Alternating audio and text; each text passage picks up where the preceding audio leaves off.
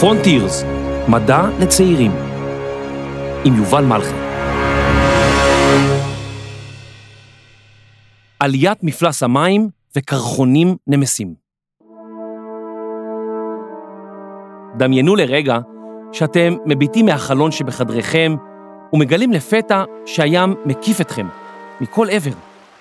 זהו עולם שאין בו מכוניות וכבישים, אלא רק סירות מנוע, סירות מפרש, אוניות מסע וסירות עם משוטים.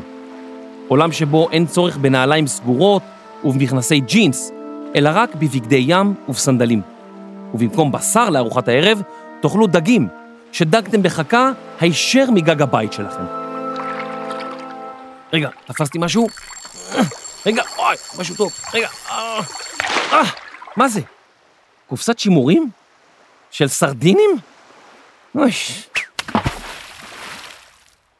לתופעה הזו, בה מפלס הים, או גובה המים בים, עולים ועולים, קוראים עליית מפלס הים. מפלס הוא קו ישר המודד גובה מסוים.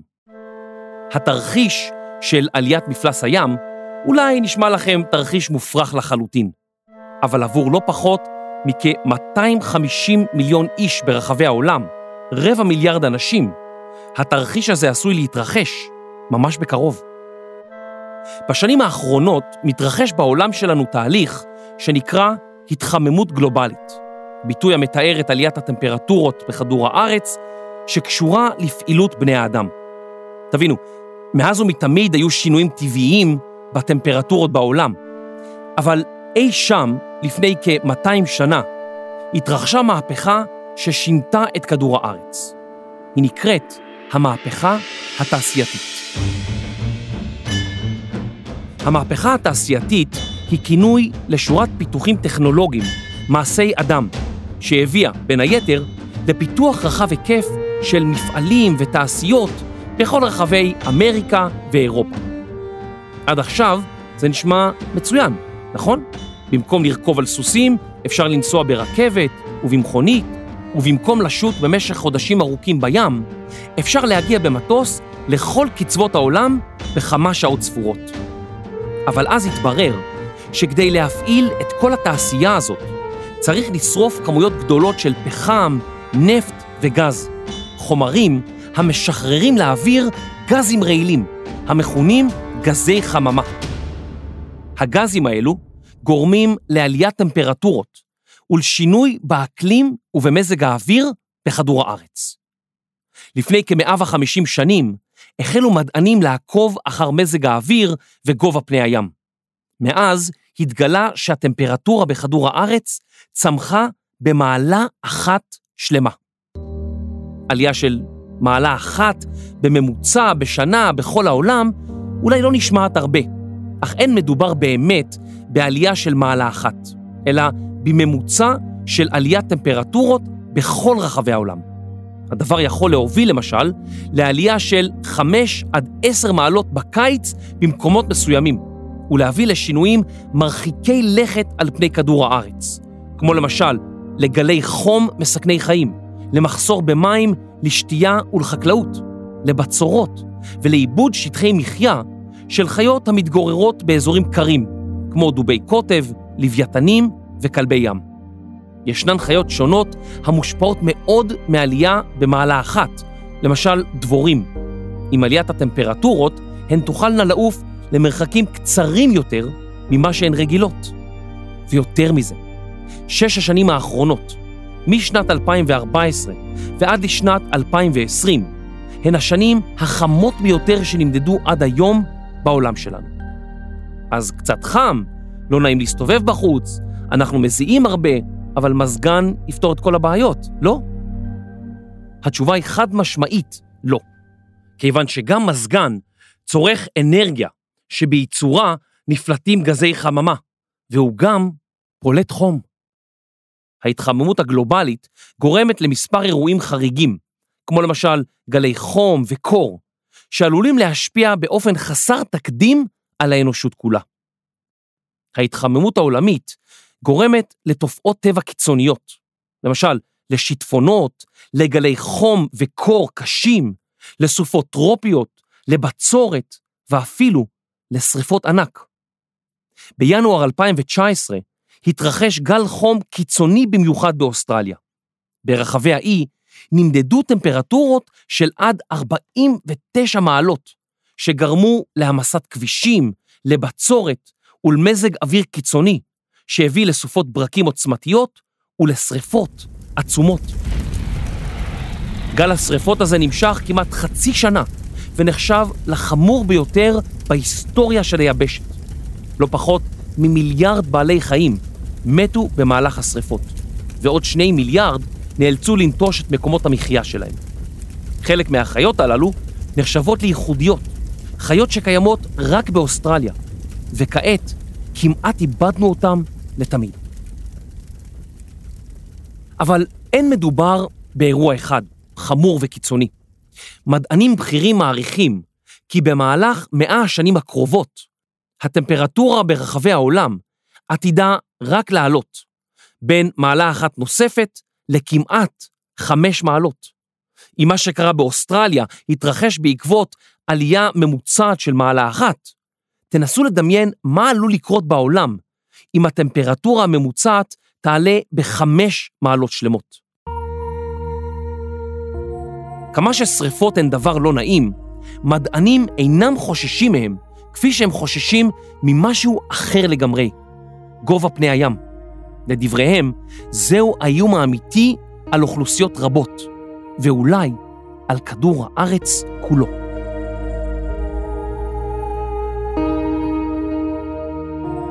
משנת 1850 ועד היום, מי הים נמצאים במגמת עלייה, וכבר עלו לא פחות מכ-20 סנטימטרים.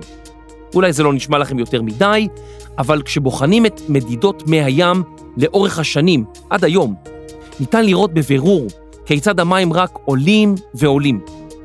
וככל שעובר הזמן, קצב העלייה שלהם הולך וגובר. מדוע גובה פני הים עולה ועולה? גם כאן, האשמה מוטלת על ההתחממות הגלובלית שרק תופסת תאוצה. עליית הטמפרטורות ברחבי העולם גורמת להתחממות מי האוקיינוס. ואיך מים חמים קשורים לגובה פני הים? אתם שואלים. נוזלים, ובפרט מים, בנויים מחלקיקים קטנים שנמצאים בתנועה. אולם כאשר הם מתחממים, החלקיקים מתחילים לנוע במהירות רבה יותר ויותר, ומתרחקים אחד מהשני. במקרה של נוזל כמו מים, הם תופסים יותר מקום, והמפלס עולה. לתהליך הזה קוראים התפשטות טרמית. התחממות האוקיינוסים והימים בעולם היא רק סיבה אחת לעליית מפלס המים בעולם.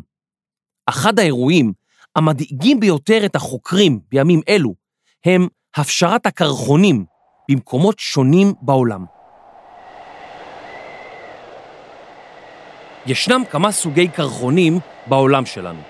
קרחוני היבשה שוכנים בעמקים קרים במיוחד, בין הרים גבוהים ומושלגים. ישנם גם קרחונים ימיים, שהם גושי קרח עצומים שהתנתקו מקרחון יבשתי או מדף קרח. רגע, אבל מה זה מדף קרח? מדפי קרח הם למעשה משטחי קרח עצומים בגודלם. אפשר למצוא אותם ביבשת אנטרקטיקה שבקצה הדרומי של העולם, בגרינלנד ובקוטב הצפוני. אם תיסעו למקומות הללו, לא תראו עצים ירוקים, אלא בעיקר משטחי קרח עצומים והררי קרח לבנים ומרשימים. ההתחממות הגלובלית גורמת לכך שמדפי הקרח מפשירים. בגרינלנד הקרח מפשיר בעיקר בגלל מגע עם אוויר חמים, והמים שנוצרים בעקבות הפשרת הקרחונים זורמים לאוקיינוס. במערב אנטרקטיקה מונח משטח הקרח על אדמה השקועה עד שני קילומטרים תחת פני הים, ולכן הוא נקרא משטח קרח ימי. כיוון שהמים באוקיינוס נוגעים בתחתית משטח הקרח, הטמפרטורה של המים קובעת אם הקרח יפשיר ובאיזו מידה. קחו צלחת ושפכו לתוכה ממש מעט מים חמים. עכשיו, הניחו במרכז הצלחת קוביית קרח. למרות שהמים נוגעים רק בחלק קטן מקוביית הקרח, הם גורמים לכל קוביית הקרח להתמוסס.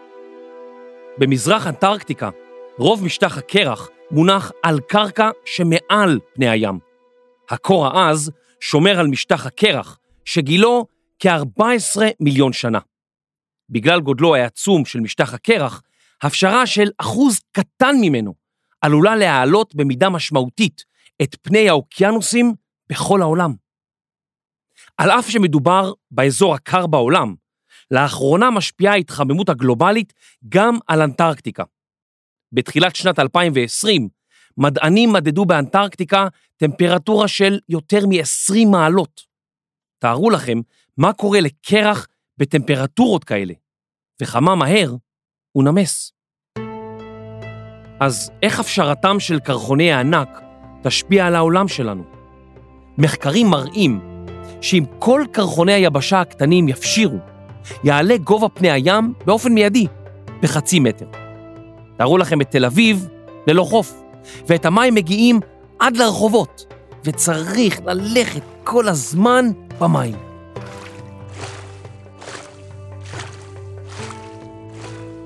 תארו לכם כפרי דייגים בכל רחבי העולם שיאבדו את בתיהם. תארו לכם מלונות יוקרתיים שנבנו על שפת הים וכעת יוצפו במי ים. זו הסיבה שרבים מהגלסיולוגים, מדענים החוקרים קרח, מנסים לפענח עד כמה משפיעה ההתחממות הגלובלית על הפשרת הקרחונים באנטרקטיקה ובגרינלנד. דוגמה טובה למקרה שבו עליית מפלס הים עלולה להיות מסוכנת, היא העיר ונציה שבאיטליה.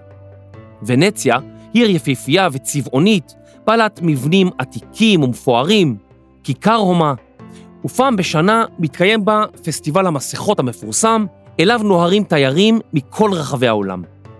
העיר בנויה על בסיס יותר ממאה איים קטנטנים, שביניהם מקשרים 400 קשרים, ואילו הבתים בנויים על כלונסאות מעץ שטמונים בעומק האדמה החולית. במהלך השנים החלה העיר לשקוע, מפני שלמבנים נוספו קומות נוספות. המשקל על היסודות גדל, והם נטמנו עמוק ועמוק יותר באדמה. הדבר גורם לכך שמפעם לפעם מרכז העיר של ונציה, החלק המוכר ביותר והמתויר ביותר, מוצף. בשנה האחרונה העיר הוצפה ארבע פעמים, והמים הגיעו עד לגובה של שני מטרים מעל למפלסם הרגיל. ההצפות גרמו נזק רב למבנים עתיקים, למוזיאונים, חנויות, מגרשי ספורט ולבתים פרטיים. שווי הנזק מוערך במאות מיליוני אירו. כעת, תתארו לעצמכם מה צפוי לקרות לערים הקרובות לים או לאוקיינוס. במידה ומפלס הים יעלה בכל העולם בעשרות סנטימטרים, ונציה וערי חוף נוספות עלולות להיות בלתי ראויות למגורים. אז נכון, הקרחונים אינם צפויים להפשיר מחר או מחרתיים, וייקח זמן עד שהתהליך הזה יקרה. אבל כבר עכשיו, חוקרים ומדענים מודאגים מאוד. הם מסתכלים בדאגה לעבר מדף הקרח שבמערב אנטרקטיקה, אותו קרחון ימי שמושפע מטמפרטורות המים. בעזרת לוויינים נמדדים בקרחון הזה השינויים בגודלו, ונמצא שב-20 השנים האחרונות הוא הצטמק בעשרות קילומטרים כתוצאה מהתחממות מי האוקיינוס. עוד מעריכים החוקרים כי מגמת ההתחממות רק תימשך, וכי אם האנושות לא תנקוט אמצעי זהירות ותמשיך לשרוף גזים בקצב גבוה, מפלס הים עלול לעלות עד שנת 2100 במטר, ואולי אף במטר וחצי. עליית מפלס הים בגובה ניכר עלולה להציף ערים שלמות, לפגוע בבנייני מגורים, לפגוע באדמות חקלאיות ולהמליח את מאגרי מי התהום, שמשמשים לנו לשתייה ולהשקיית יבולים חקלאיים. אך יותר מכל, עליית מפלס המים תפגע באופן קשה בלא פחות מ-250 מיליון בני אדם, הגרים ביישובים בקרבת קו החוף, וצפויים לאבד את ביתם. החדשות הללו נשמעות נורא, אך האם מדובר במקרה אבוד? האם האדם עשה נזק בלתי הפיך? התשובה היא לא לגמרי, ולאחרונה אף התגלה שהמלחמה בהתחממות הגלובלית נמצאת בידיים שלכם, הילדים. אמנם מי הים ימשיכו לעלות והקרחונים ימשיכו להפשיר, אבל מחקרים הוכיחו שבמידה ומדינות יגבילו את פליטת גזי החממה ויפעלו למצוא תחליפים מזהמים פחות מהגזים, נוכל להאט את קצב עליית מפלס המים ברחבי העולם. כך למשל, במקום שמפלס המים יעלה במטר שלם עד סוף המאה, הוא יעלה רק ב-30 עד 40 סנטימטרים. מדינות וחברות עסקיות מכל רחבי העולם כבר התאגדו במטרה להילחם יחד בהתחממות הגלובלית, שמאיימת על כולנו. אבל דווקא מי שלקחה את המושכות וגרמה להפצת המאבק החשוב לכל בית ובית על פני כדור הארץ, היא גרטה טונברי, נערה צעירה מהעיר סטוקהולם, בירת שוודיה. ואיך היא עשתה את זה? אי שם באוגוסט 2018, לאחר מספר גלי חום קיצוניים שגרמו לשרפות רבות ברחבי שוודיה, החליטה גרטה, תלמידת כיתה ט', לשבות מהלימודים כאות מחאה. היא הפגינה מול בניין הפרלמנט, כמו משכן הכנסת שלנו, בדרישה להפחית את פליטת הגזים הרעילים היוצאת מהמדינה.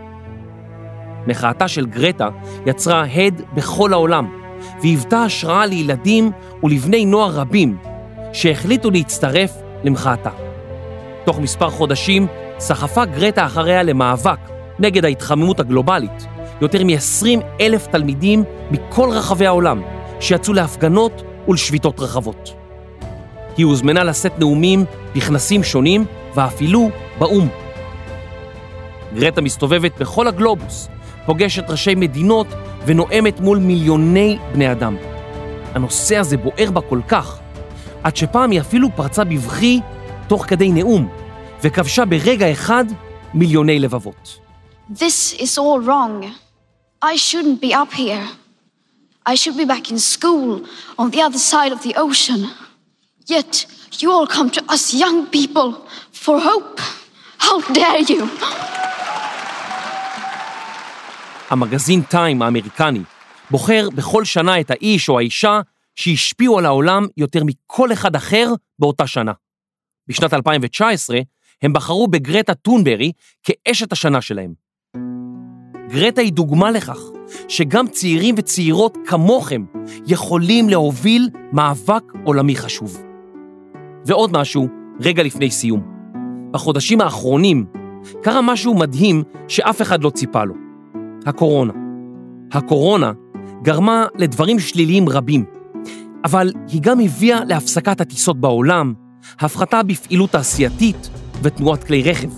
בכל רחבי העולם נפלטו פחות גזי חממה, צומצם זיהום האוויר, ובמקומות רבים בעולם, בהם יש ארפיח קבוע, לפתע ניתן היה לראות שמיים כחולים.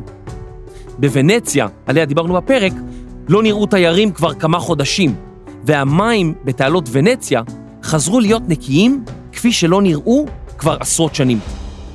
אולי המים הנקיים והשמיים הכחולים יעזרו לשכנע ראשי מדינות כי יש לעזור לסביבה ולחשוב על הדורות הבאים ולא רק על עצמנו.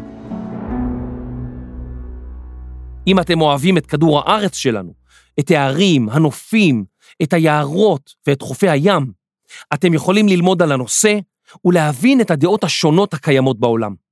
ואולי גם אתם תצטרפו למאבק זה או אחר, ותשפיעו על הדרך שבה אנו מתייחסים לכדור הארץ היקר שלנו. כשאתם הולכים לקניות, הביאו עמכם שקיות רב פעמיות. נסו לחסוך בחשמל, מחזרו כמה שיותר. נסו ללכת ברגל או לרכב על אופניים במקום לנסוע במכונית. שמרו על הסביבה שלכם נקייה. הצטרפו לקבוצות המנקות את החופים והטבע שלנו. והכי חשוב, צאו לטייל בטבע. ככה תדעו בדיוק על מה אתם שומרים. אנחנו ממש רוצים לשמוע מכם. הצטרפו לקבוצת הטלגרם שלנו, Frontiers מדע לצעירים, ושתפו אותנו. Frontiers הינו כתב עת מדעי דיגיטלי חינמי לילדים ובני נוער. המאמרים נכתבים על ידי טובי המדענים והמדעניות בארץ ובעולם, ונסקרים על ידי צעירים. כתב העת יוצא לאור בישראל על ידי מוזיאון המדע על שם בלומפילד בירושלים, ובניהולו המדעי של פרופסור עידן שגב מהאוניברסיטה העברית. תודה לכותב המחקר, פרופסור מרטין סיגר. עריכת המאמר לשידור, מיכאל אוריה. עריכת לשון, דינה בר מנחם. מיקס, אפקטים וניהול מוזיקלי, אסף רפפורט. מפיק ראשי, רני שחר. תודה לצוות מוזיאון המדע ופרונטירס, פרופסור עידן שגב, מאיה הלוי ודוקטור גליה זר כבוד. הפרק הוקלט באולפני סוף הסטודיו. אני יובל מלכי. נתראה בפרק הבא.